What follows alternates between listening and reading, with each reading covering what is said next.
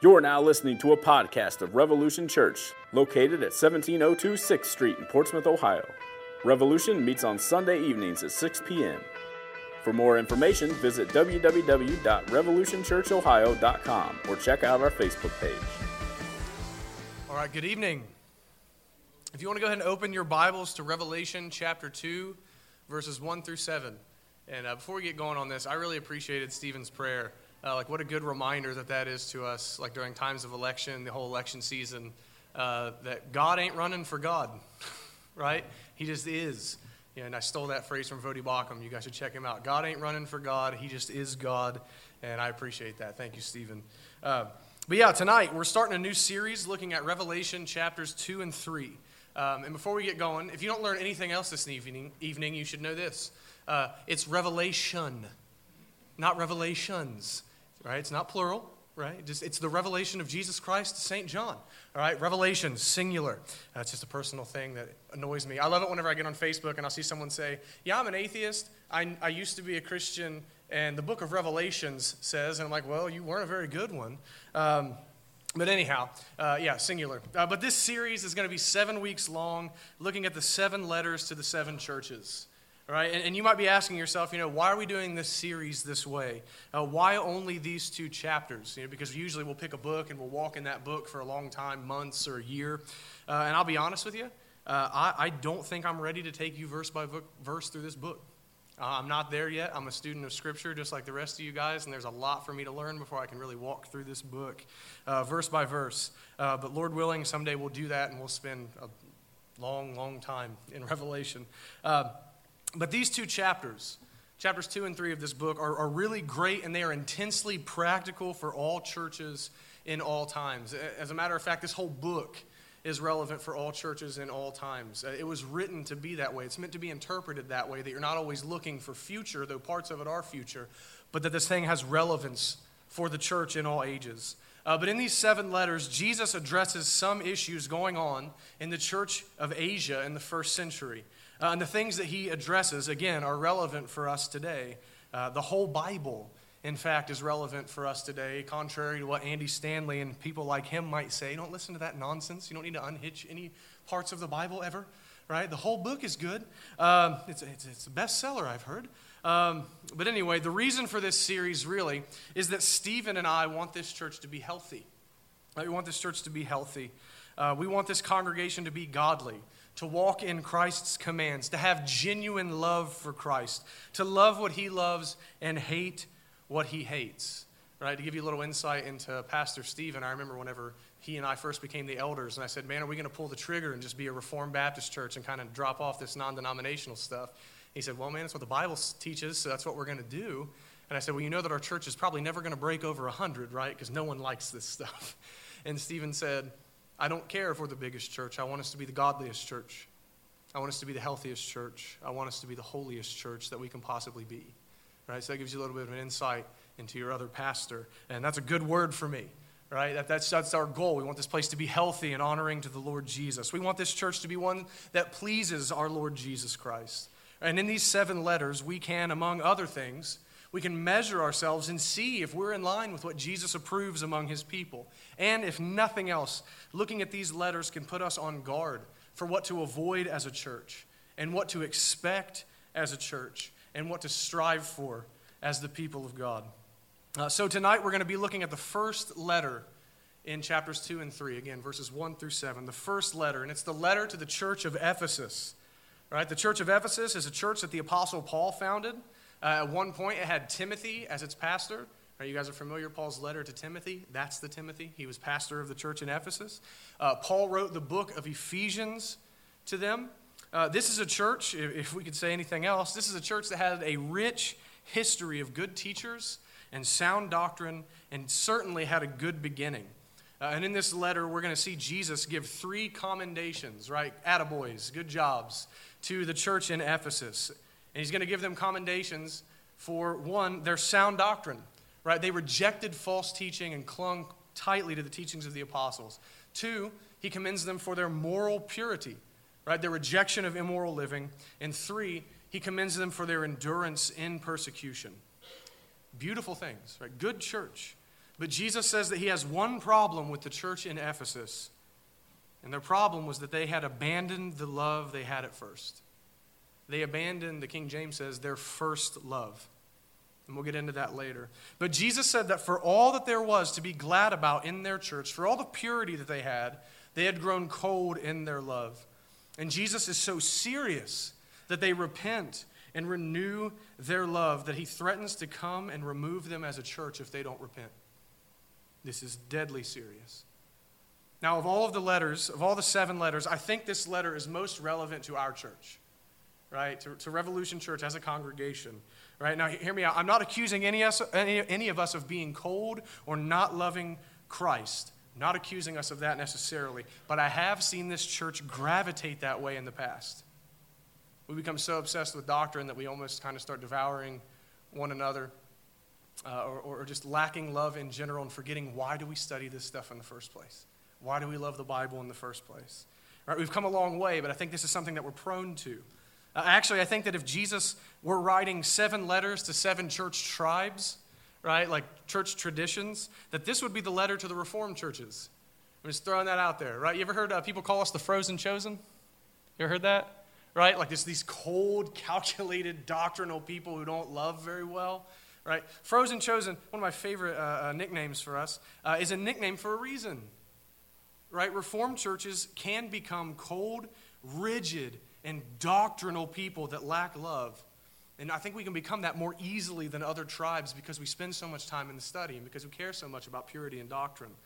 Um, and I love my tribe, don't get me wrong, right? But my prayer is that we would take seriously here this call for us to love Christ with zeal and passion right? And, and that we wouldn't fall into a cold, dead, rigid orthodoxy like so many people are prone to do. But that instead our sound doctrine would lead us to a robust love of not only the truth, but the Christ who gave the truth. So, that being said, let's go ahead and read Revelation chapter 2, verses 1 through 7.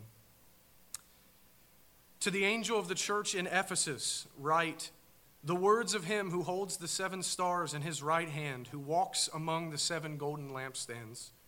I know your works, your toil and your patient endurance, and how you cannot bear with those who are evil, but have tested those who call themselves apostles and are not, and found them to be false.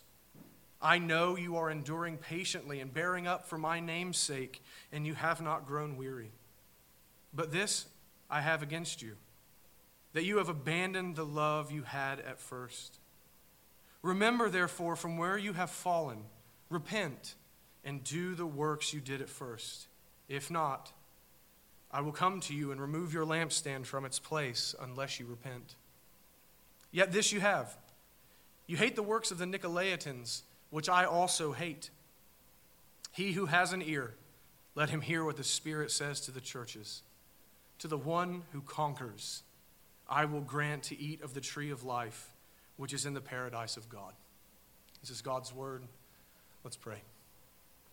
Almighty God, in you are hidden all the treasures of wisdom and knowledge.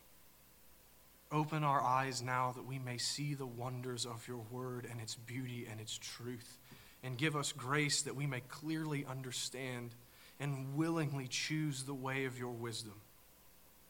We pray this through Jesus Christ our Lord. Amen. So, verse 1 says, To the angel of the church in Ephesus, write. And we're going to stop there. To the angel of the church. I just don't want you guys to think, be super curious about that because that can get you hung up as you're trying to study this. Jesus says John has to write to the angel of the church, the angel. Now, scholars debate on what Jesus means here. Okay, angel usually refers to a heavenly spirit being, right? Whenever you hear the word angel, the, the thing that you think of, or maybe you're wrong in what you think of when you think of an angel because you've watched too much supernatural. Um, but angel, a heavenly spirit being, right? But the Greek here, uh, the word for angel can also mean messenger. It has a semantic range. It just depends on the context that you're using that word, whether it means angel or messenger. Uh, and we're not going to spend a lot of time on this, but I think that in this context, it makes the most sense that Jesus is telling John to write a letter to the messenger of the church in Ephesus. I just think that makes the most sense. It's the, the clearest, plainest reading of the text, in, in my opinion. Um, and the messenger of each church would be its pastor or its pastors, right? It's, its ministers, its elders. um, the ones who speak to the church on behalf of Jesus, right? The ones with the message, right? So that makes the most sense to me. Again, there's some debate on this, and you're, you're free to fight me in the parking lot about it. We'll rumble, it's cool. Uh, but either way, it doesn't really affect our understanding of the main points of this letter that I want us to see this evening. I just wanted to go ahead and address that real quick. So, verse 1 To the angel or messenger of the church in Ephesus, write the words of him who holds the seven stars in his right hand, who walks among the seven golden lampstands. Uh, this is a description of Jesus. Jesus is calling himself the one who holds the seven stars and walks among the seven golden lampstands. This is a reference um, if, you read, if you've read chapter 1 of Revelation, this is a reference back to John's vision of Jesus in chapter 1, verses 12 through 16. He hears a voice, he turns around to see what the voice is, and he sees Jesus. And it's this huge, symbolic, beautiful vision that he has. But what are the stars and lampstands? Right? What are they? Well, I'm glad you asked. Right? Because in chapter 1, verse 20, Jesus actually tells us, right? It's like he throws us a freebie. As for the mystery of the seven stars that you saw in my right hand, this is Jesus, and the seven golden lampstands, the seven stars are the angels of the seven churches, and the seven lampstands are the seven churches. So, again, the seven stars are the angels, the messengers, the pastors of the churches and that's a sermon in and of itself. Uh, but we're not going to hang there. Moving past that, uh, what I want you guys to see this evening is that Jesus says he walks among the golden lampstands, he walks among his churches. This is beautiful. This is a picture of intimacy. Jesus says he personally walks among his people. He walks among every individual congregation. Right? Even now, Christ as per his divine nature, is, is present here with us spiritually, right? With us even now. This should be a great encouragement to all of Christ's people. He walks among us at all times. Now, again, this is a picture of intimacy. He, he, he takes joy, Christ takes joy to walk among his churches like someone enjoys walking with a friend. Right? Matthew Henry says he, he strolls through his churches like a man strolls through his garden, right? Taking pleasure in what he's made, right? And I don't have a garden, but that's just a beautiful analogy. But he loves his churches, he loves his golden lampstands. And you, Christian, as a member of his church, he loves you. Right? He takes joy in observing the people he bought for himself. He takes joy in you. So it's a comfort for us to know that Christ is always present with us everywhere we go. He walks among his churches. But I want, I want to point something out. I want to draw your attention to something that I think is going to be important for us later, at least a little bit. He calls us his golden lampstands. His golden lampstands, not tin, not clay, golden lampstands. Now, gold is a precious metal, right? This is beautiful for me to think on. Gold is a precious metal, it's worth a lot. All throughout the scriptures, it's a precious thing. I don't think that symbol should be lost on us here. He calls his churches his golden lampstand. He's declaring that he views his church as precious to him. Christ loves his church like gold, gold that he made, right? He loves his church. We are his bride. So, Christian, again, I'm trying to stoke your affections towards Christ because this is going to be important later. I want you to know his great love for you. You're precious to him, Christian. He loves you. He walks with you. He takes delight in you. You are his. He laid down his life for you, a sinner, so that you could know him. He left heaven for you and endured the cross set before him because of the joy that awaited. And that was the joy of saving a people for himself, that he might make them beautiful and they would become precious to him. So know that you, as a member of his church, are part of this precious golden lampstand that he walks among. Christ loves you. That's how he views you. Precious to him. But Jesus continues in verse 2. He says, I know your works. Jesus says he knows the works of the Ephesians. He knows what they've done and why they've done it right? All of their actions, every thought, every word, every deed, and he knows their heart motives that were behind every thought, word, and deed. He knows all of it, right? Christ is the all present, all knowing King. Nothing escapes his eyes. He sees all, he knows all that we do. There is no escaping him. He knows our works, both the good and the bad the good intentions, the bad intentions, what's done for his glory, what's done for your glory. what might look good but is in fact idolatrous, and what might be a failure but was intended to glorify Him. He knows it all. He knows our works. And as He knows the works of the Ephesians, He knows both their good and their bad. Right? And at first, he, he, I want to focus on the three positive things that he says about them in verses 2, 3, and 6. So we're going to take this a little bit out of order. But I want us to see his commendations, right? Because we can learn here when Jesus says, attaboy, right? That's a good thing, that, that pleases me, right? We should say, okay, that's what we want to strive for. Okay, so let's look at how Jesus commends them first. Verse 2, he says, I know your works, your toil, and your patient endurance, and how you cannot bear with those who are evil but have tested those who call themselves apostles and are not, and found them to be false. So I could sum up this commendation from Christ. Jesus is patting them on the back, the church in Ephesus. He's saying, Good job, because of their dedication to and defense of pure doctrine. Right? So apparently, what we can gather from verse 2 is that there were some false teachers who came into Ephesus at some point in time prior to this letter being written, and they claimed to be an apostle. Right, that's a big claim. To claim to be an apostle is to claim to receive direct and divine revelation from God Himself. Right? To claim to teach new doctrines from God with authority. They are from God. I speak on behalf of God. To claim to be able to work miracles and the like. Right? Think of the apostles. Right? These people had come into the church of Ephesus and they were claiming to be on the same level as Paul with their authority and with their doctrine. But the Ephesians weren't falling for it. Right, the Ephesians weren't having it. Jesus says, You have tested them and found them to be false. He says, You cannot bear with evil men. Right? These false teachers, you won't put up with them for a second. Right? You tested them and found them to be liars. And to test these false teachers would mean that they had to measure what the false teachers were teaching and how they were living, to measure those things against the teachings of the Old Testament and the true apostles right? So they had to test things. They had to test them according to what they had seen in the scriptures. So, to put it in a modern way, the church in Ephesus knew their Bibles. And I'm not saying that they all had Bibles, right? And I'm not saying that they were all literate either, but I'm saying that metaphorically speaking, they knew doctrine. They had heard teachings from the apostle. They were versed in the Old Testament, right? They committed these things to memory. They knew the truth. They studied the truth, and they held fast to the doctrines taught to them by Paul and Timothy. They held, they held tightly to those things, right? Like in modern times, they weren't letting people like Bill Johnson and Todd White into their church, right? And just for the record, if you listen to those dudes on Facebook, please stop. That's trash and it's bad for your soul. Right? But they weren't having that kind of nonsense in their church. If someone claimed to be a teacher and yet didn't teach in accordance with the scriptures, the Ephesians kicked them out of the church. Jesus says you can't bear these evil men. Right? It means you won't tolerate them. You don't put up with that nonsense. That is to say, the Ephesians loved doctrine. They loved doctrine. They didn't mess around with error when it came to the Word of God. They didn't play, right? And let me make a note here. This is a good thing. This is a really, really good thing that they love doctrine, right? The people of God love the doctrines of Scripture. We defend them.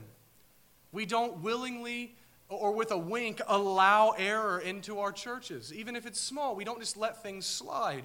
We stand for truth, we reject falsehood. That's what we do. This is a good thing. Jesus is patting the Ephesians on the back for this. He's saying, It pleases me that you care about the teaching that goes on in your church. And this reminds us something I try to tell you guys on a regular basis, and I hope to say until I die doctrine matters. Doctrine matters, right? Don't fall for that whole modern evangelical thing that says doctrine isn't that important. You just have to love Jesus, right? You guys know what I'm talking about? Doctrine doesn't matter. You just have to love Jesus. That's nonsense, right? Apart from sound doctrine, you don't know who Jesus is, and you don't know how to love him. In fact, to say you just need to love Jesus is a doctrine.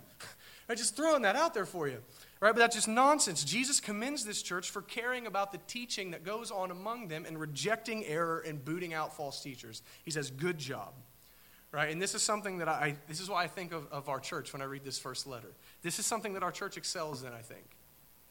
All right, you guys don't play whenever it comes to doctrine, right? And I'm grateful to God for that, right? Stephen and I have worked hard trying to, trying to instill that in here to get a, a, a studious people Um, you know, I know that whenever I come into the pulpit, I better come ready to faithfully preach whatever the word says, even if it makes me uncomfortable, even if it's going to make you uncomfortable. And I know that I better come ready to preach what the word says because if I don't, homeboy's going to come and lay it down for me and call me to repent. Right? Someone in this church is going to come and say something, and I'm grateful to God for that. But it's clear that the Ephesians loved the Word of God. They loved sound doctrine and they rejected false teaching. But let's go on. There's two other things Jesus commends them for. Verse 3 Christ says, I know you are enduring patiently and bearing up for my name's sake, and you have not grown weary.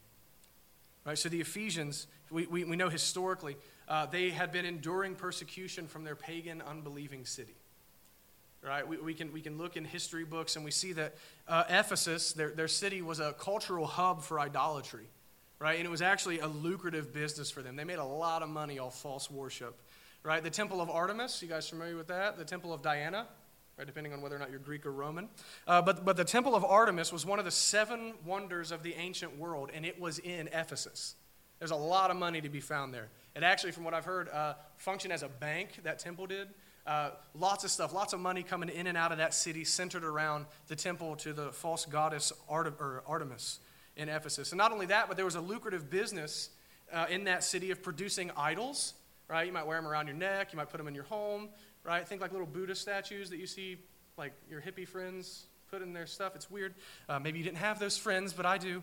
Um, but there, there, was, there was a lucrative business producing idols and magic books in Ephesus. Um, so the pagans really didn't like it whenever the Christians came in and told people to repent, burn their pagan books, destroy their pagan idols, and worship Jesus right? That was bad for business, and the, the Ephesians did not uh, take to that very kindly, right? That would have brought persecution on the church there. We actually read in the book of Acts that a riot broke out once in Ephesus because Paul was there preaching the gospel. They hated it. Right? So this is a tough place to be a Christian. The pressure and persecution from their unbelieving surroundings would have been incredibly hard. What I'm getting at is they would have been tempted to compromise on the truth. They would have been tempted to compromise on the truth of the gospel and the truth of the scriptures in order to avoid the hatred and persecution of their unbelieving neighbors around them. They'd have been tempted to compromise. But Jesus says, You are enduring and bearing up for my name's sake, and you have not grown weary. Right? So they were bearing up well. The church refused to compromise. They refused to bow the knee to their culture. They refused to bow the knee to their pagan government around them. Right? They didn't give up. They hadn't grown weary of the fight. They, they were fighting to stay faithful to the truth, and they were doing it for Jesus' name's sake. He says, You do all this, you're enduring patiently for my name. They were doing it to advance Christ's truth, Christ's kingdom, Christ's gospel, and Christ's church. So again, they refused to compromise. They stayed faithful, and Christ commends them for their faithfulness. But as we skip down to verse 6, we see the third and final commendation Jesus gives this church. Yet this you have you hate the works of the Nicolaitans, which I also hate. Now, the Nicolaitans, which is the most fun word to say in this passage, say it to yourself sometime. Uh, it means victory people, right? This was a group of heretics, okay? And we know that from uh, the early church fathers. They said it was a group of heretics that rose up in the church claiming to be Christians, and they didn't last for very long. So we don't have a whole lot of information uh, on the Nicolaitans. Uh, but from what we can gather, they were probably antinomians. All right, so there's your $5 word of the day. Uh, to be antinomian means to be against the law of God, right? People who think that since we're saved by grace alone and not of our works, that you can just live like the devil and ignore what God has commanded, right? And we've, we've studied First John. If anyone claims uh, to love Christ and doesn't follow him and his commandments, they're a liar and they're not a Christian, right? But again, these are antinomian people who think you can live however you want.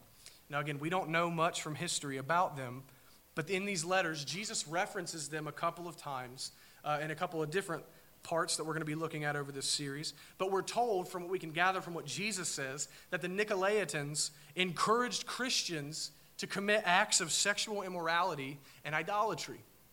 He's compared to Balaam. Balaam was a, a prophet in the Old Testament who uh, planned and actually uh, executed a plan to get the Israelites to fall into idolatry and sexual immorality with unbelieving women. Uh, so again, they're compared to Balaam. That's where we get that from. So they're, they're tempting these Christians to engage in sexual immorality, to worship false gods, to, to dabble a bit in the temple worship in their area. And Jesus applauds the Ephesians for absolutely detesting what the Nicolaitans taught. He says, You hate their works, you hate what they teach, you hate how they live. And Jesus says, I hate it too. I hate their teachings, I hate how they live. Right? So, in other words, the Ephesians rejected immoral living. They hated immorality and they loved moral purity.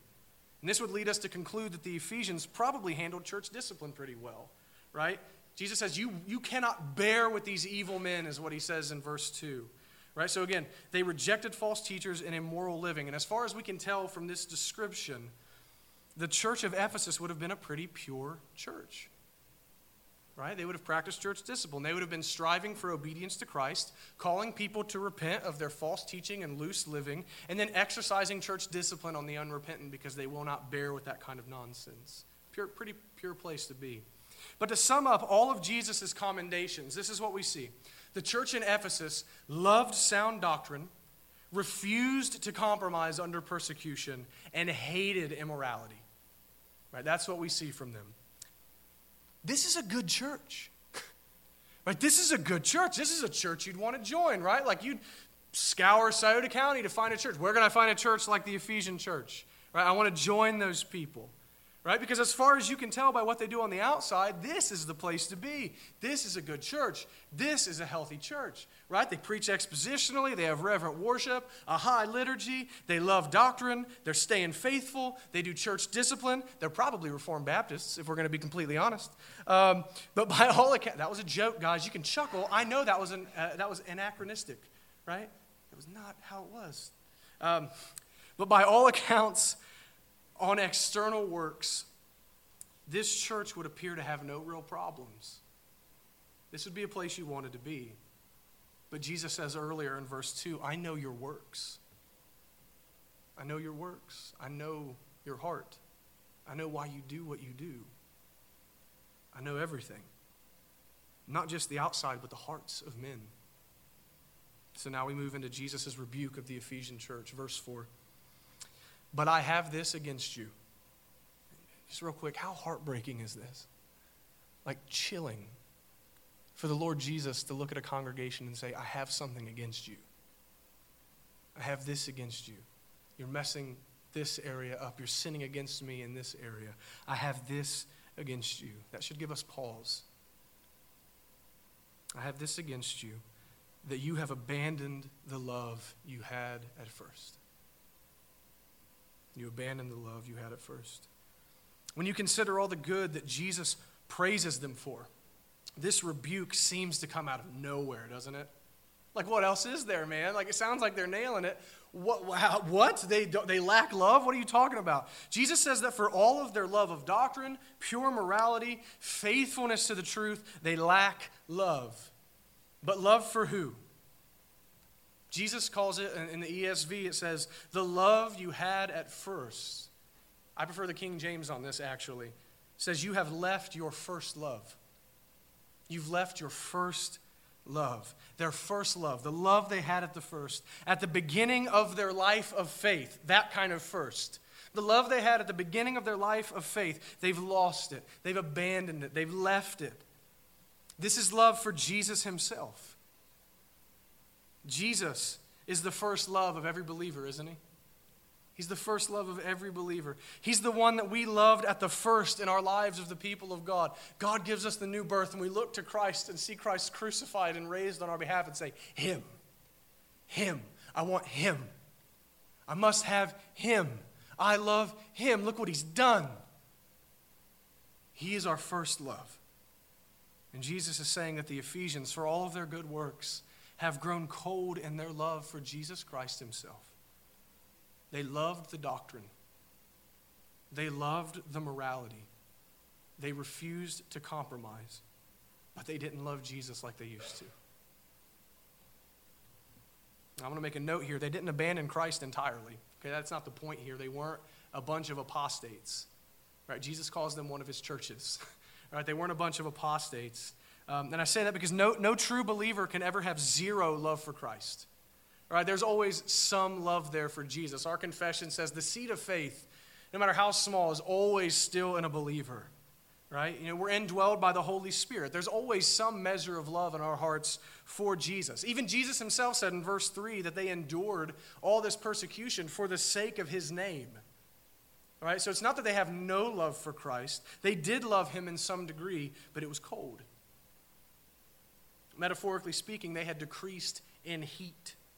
They had decreased in zeal. They had lost the high degree of love that they had at first. Now, listen to me. I want to spend some time here. There's an important lesson for us to see here. There's an important warning for us to see here. It is possible to love the truth and lack love for the one who gave you the truth. It's possible. It's possible to love God's law and lack love for the God whom the law reflects. It's possible to refuse to compromise to the world and yet compromise the affections of your heart. And please hear me on this. It is possible to love the message of the gospel and lack love for the one who accomplished it. It's possible.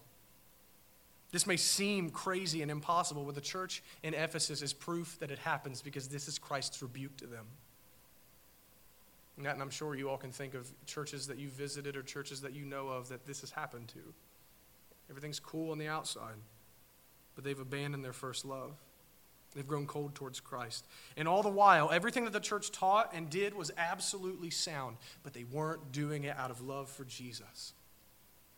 And one of the dangers that we face being a people that study hard and, defend uh, the doctrine and purity of the church, one of, one of the dangers that we face is that we would succumb to a cold, rigid formalism.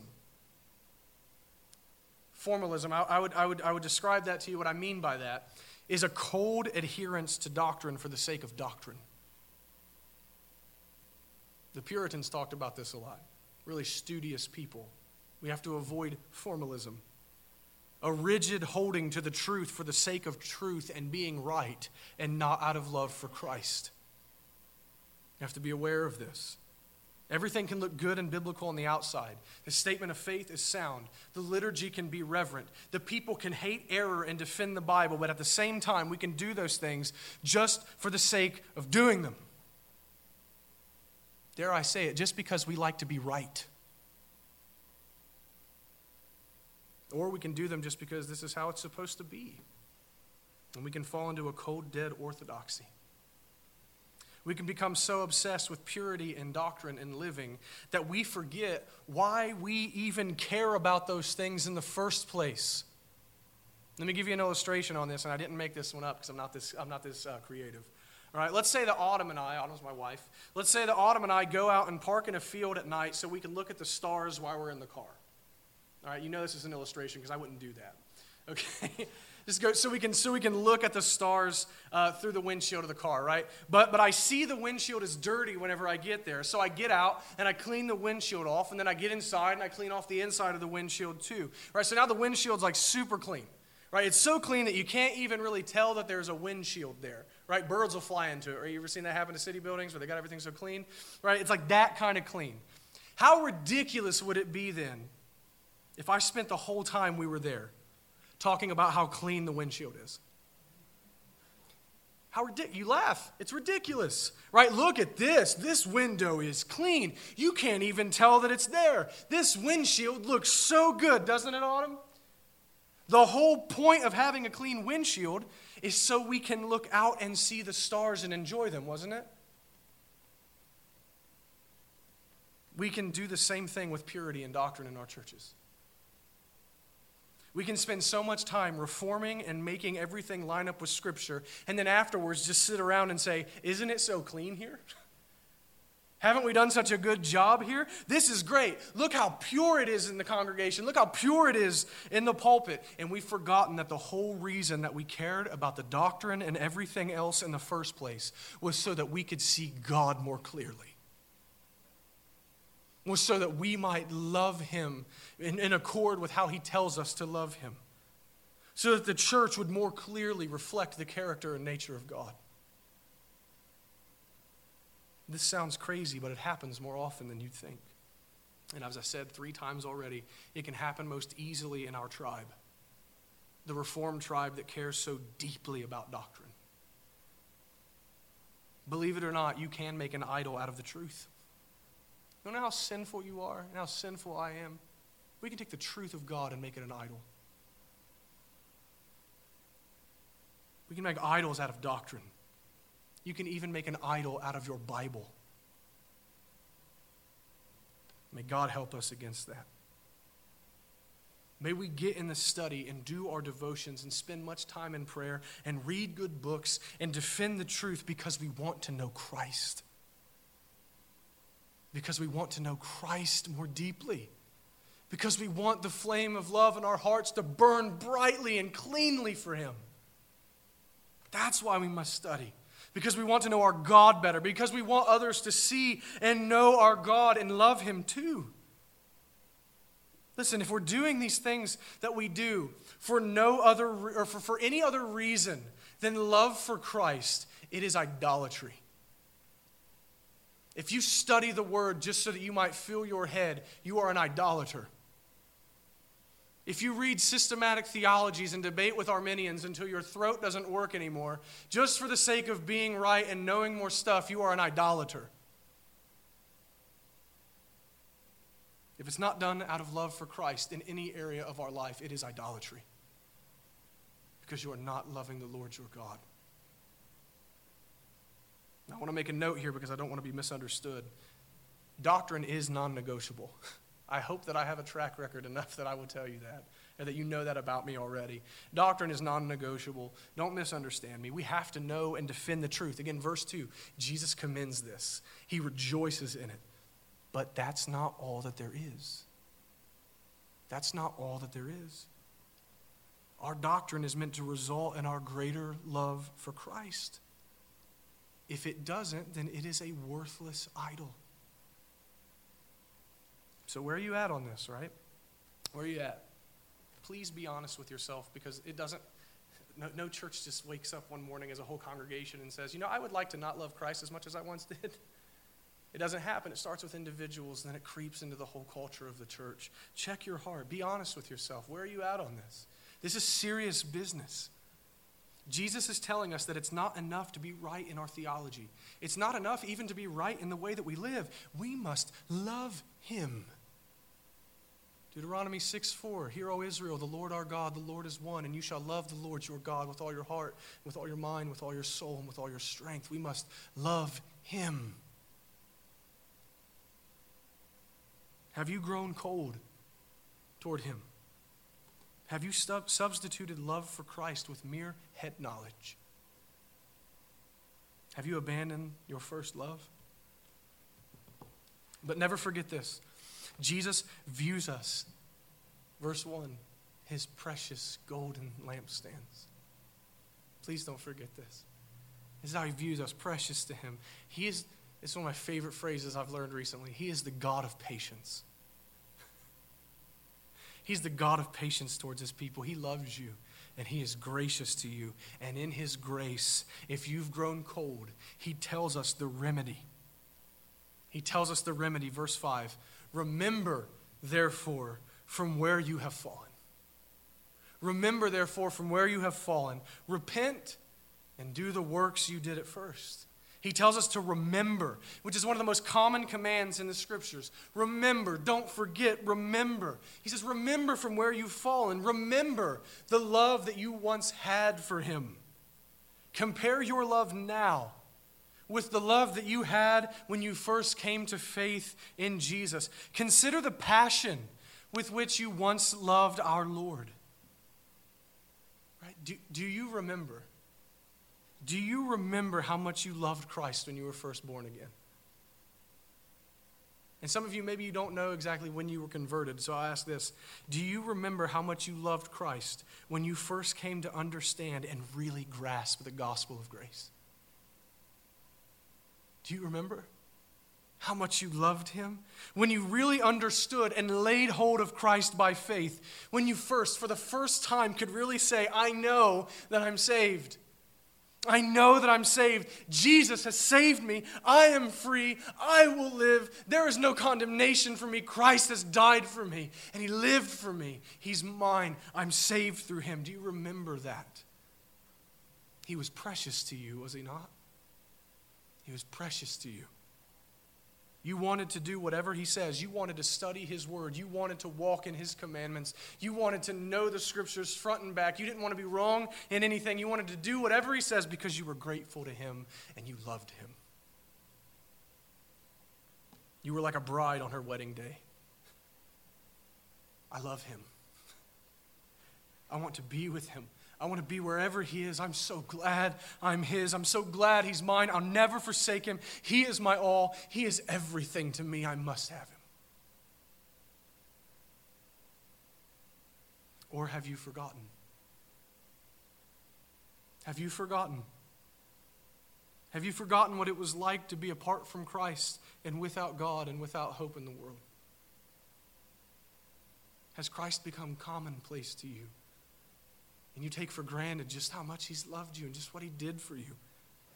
Have you forgotten what you owe Him? You owe Him a debt of love. Have you forgotten that He actually loves you? Have you forgotten that He laid down His life for you while you were yet a sinner? That he left heaven and poured himself out and took on the form of a human being in order to be beaten, nailed to a piece of wood, and suffer the wrath of God on your behalf so you might be forgiven and live forever with him in paradise. Have you forgotten that? Have you forgotten that the gospel isn't just a set, God help us, it's not just a set of concepts and doctrine, but it is the expression of Christ's love for you? Have you forgotten that? He displayed his love for us in his life, death, and resurrection. It's not just a concept, it's not just a doctrine. He's loved you dearly. Have you forgotten what he's done for you? He's been so kind to you, loved you with such an unfailing love. How could we have forgotten? Jesus says, Remember the love you once had for me, and then repent and do the works you did at first. Jesus is calling those who have grown cold and lack love for him to turn from their coldness and deadness and remember what he's done. To remember the gospel. Please hear me. I used to think it was just ludicrous whenever I was a new Christian and people said, the gospel's the answer to everything. I was like, yeah, it's a bumper sticker. Right? It's true, though. Remember the gospel and dwell on it. And let it warm the flame in your heart towards Christ and then go back and love him as you once did. Hear me out. It's, it is our remembering the love that we had for Christ and why we loved him so dearly that will lead us back to the place that Christ would have us. So, really, we ought to meditate on and remember the good news that he has saved us. That's what we ought to do. Think on it daily. Please hear me on this. This was profound for me to think this week, and it's such a simple statement. And duh, doctrine didn't save you, Jesus saved you. Your understanding of all these truths in the scripture did not save you, Christ saved you. We must think about the gospel in such a way that it affects us so that it's not just a concept, it's not just a doctrine, but it is the very love of God displayed toward us, the sinners who didn't deserve it. So remember Christ's love for you, and you'll love him as you did at the first. We read verse 5 again in its entirety. Remember, therefore, from where you have fallen. Repent and do the works you did at first. If not, if not, I will come to you and remove your lampstand from its place unless you repent. Jesus tells the Ephesians that it's so important that his people love him that if they don't repent, he will come and remove them as a church. This is serious. Jesus isn't messing around with this. This is a serious offense against him that we wouldn't love him. Now, I'm not sure if Jesus means that he will allow persecution to destroy the church or if he means that he will stop using the church. And in that sense, it will cease to be a church right? Like you can keep your form and your doctrine, you can keep your institution, but I'm not going to use you anymore. You're not going to have any power among you. I don't know which one, but regardless, Christ says that they will cease to be a church if they don't repent from their lack of love and remember their former love and begin to love Him with true love again. And this tells us something that's so important, and it's this love for Christ is the distinguishing mark of a true church. Without it, if nothing else we can get from the end of verse 5, without genuine love for Christ, the church will die. Lack of love for Jesus is the beginning of death for any congregation, no matter how pristine their beliefs are. The institution and the form may still stand, but it will be cold and useless. An institution that Christ has no part with. So, in light of that, I think there's something for us to remember here, and I hope you don't misunderstand me. A church would be better off to have some error in their theology, but have true love for Christ than to have a perfect, pristine theology and lack love for Jesus. I'm not saying it's acceptable to have poor theology, but you'd be better off to have some errors in your doctrine but true love for Christ than have perfect doctrine and lack love for Christ. Christ will call that church who is in error to repent and fix their doctrine, but he will still use them. He'll still use them. They'll still be a church. The church in Ephesus, unless I correct me if I'm wrong, but they're the only church that Christ threatens to remove them as a church because they lack love. That's something for us to ponder on. But then Jesus ends this letter with an encouragement to those who repent and come back to him. Verse 7 He who has an ear, let him hear what the Spirit says to the churches. To the one who conquers, I will grant to eat of the tree of life, which is in the paradise of God. He's basically saying, Listen to what I've said. This is serious. If I've given you ears to hear, if you're one of my people that I have caused to be born again, then listen and do as I've said. And he tells us to heed his words for a good reason. The reward is so, so great. Heed what I've said. He says that to those who conquer, to those who repent, those who remain faithful to him and love him, he will allow them to eat of the tree of life in the restored Garden of Eden. So he's saying there. To those who love him, he will grant eternal life to them. In the context of this letter, I would argue that to conquer is to continue to love him as we did at first. I think that's the context here. To conquer is to continue to love him, to continue to repent when we realize that we've become cold, to continue to daily stoke the flames of our hearts with love towards Christ Jesus says those who love him will conquer and receive eternal life. Let me make a note here. Not those who have the most pure doctrine, though that is important. Not those who never sin, though holiness and living in purity is incredibly important. And I'm not trying to minimize that, but it is those who love him who will conquer. Those who love him will conquer. Those who love him will receive eternal life. And that's because to truly have faith in Christ, to truly be a Christian, is to love Jesus with sincerity. That's what it is to be a Christian. True love for Christ is the result of true saving faith. So it's no wonder that Jesus says, Love me and conquer. Love me and receive eternal life. So may we love him. May we love him. May we daily meditate upon what Christ has done for us. May we remember the great love that He has shown to us in His death and resurrection on our behalf. May we remember His great patience and grace and kindness toward us. And may God grant us repentance if we've grown cold towards Him. So search your heart. Lay yourself open before God. If you've grown cold towards Christ, repent. Remember from where you have fallen.